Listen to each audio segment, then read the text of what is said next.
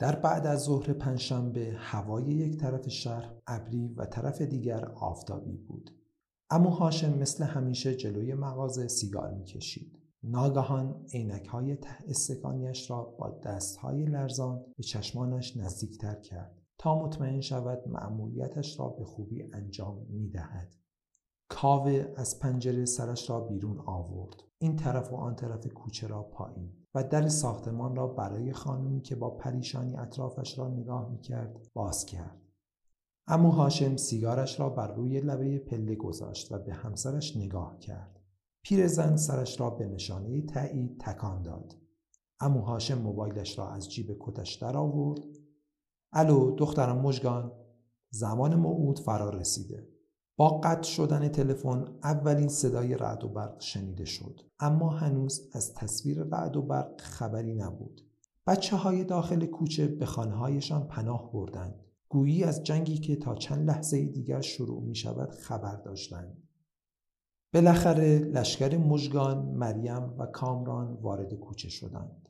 اگر دوربین از چهره مریم و کامران نمای کلوزاب می گرفت اشکهای تازه متولد شده توأم با ترس در چهره آنها قابل مشاهده بود.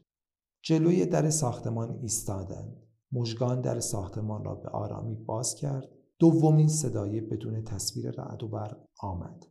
به آرامی از پله ها بالا رفتند. به هنگام بالا رفتن از پله ها مژگان به این فکر می کرد که دفعات قبلی هم حدسش درست بود. ولی همیشه به خودش دروغ می گفت تا شاید بتواند ستونهای آشیانه که سالها برای ساختنش زحمت کشیده بود را حفظ کنند.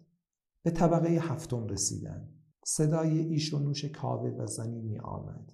ناگهان جلوی چشم مژگان سیاهی رفت. پس به دیوار تکیه داد. با شنیدن سومین صدای رعد و برق مژگان با قاطعیت تمام به طرف در رفت و آن را باز کرد. بالاخره ماه از پشت ابر بیرون آمد. کاوه و زنی که از نظر زیبایی انگشت کوچک مژگان نمی‌شد در کنار هم نشسته بودند. با دیدن مژگان زن قد کوتاه سریع خودش را در یکی از اتاقها پنهان کرد. کاوه تلو تلو به طرف مژگان آمد و گفت عزیزم برات توضیح میدم. می‌خواست دست مژگان را بگیرد که صدای سیلی محکمی آمد.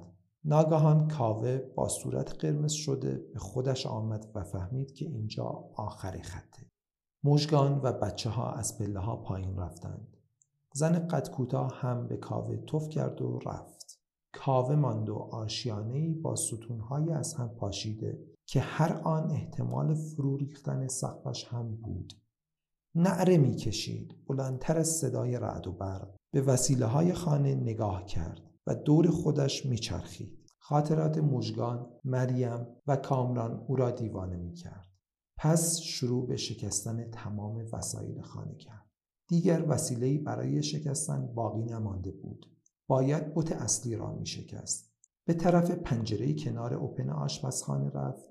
ناگهان احساس کرد این صحنه برایش تکراری است. چند نوبت دیگر هم می‌خواست خودش را از پنجره پرت کند. ولی مژگان فرشته نجاتش شده بود.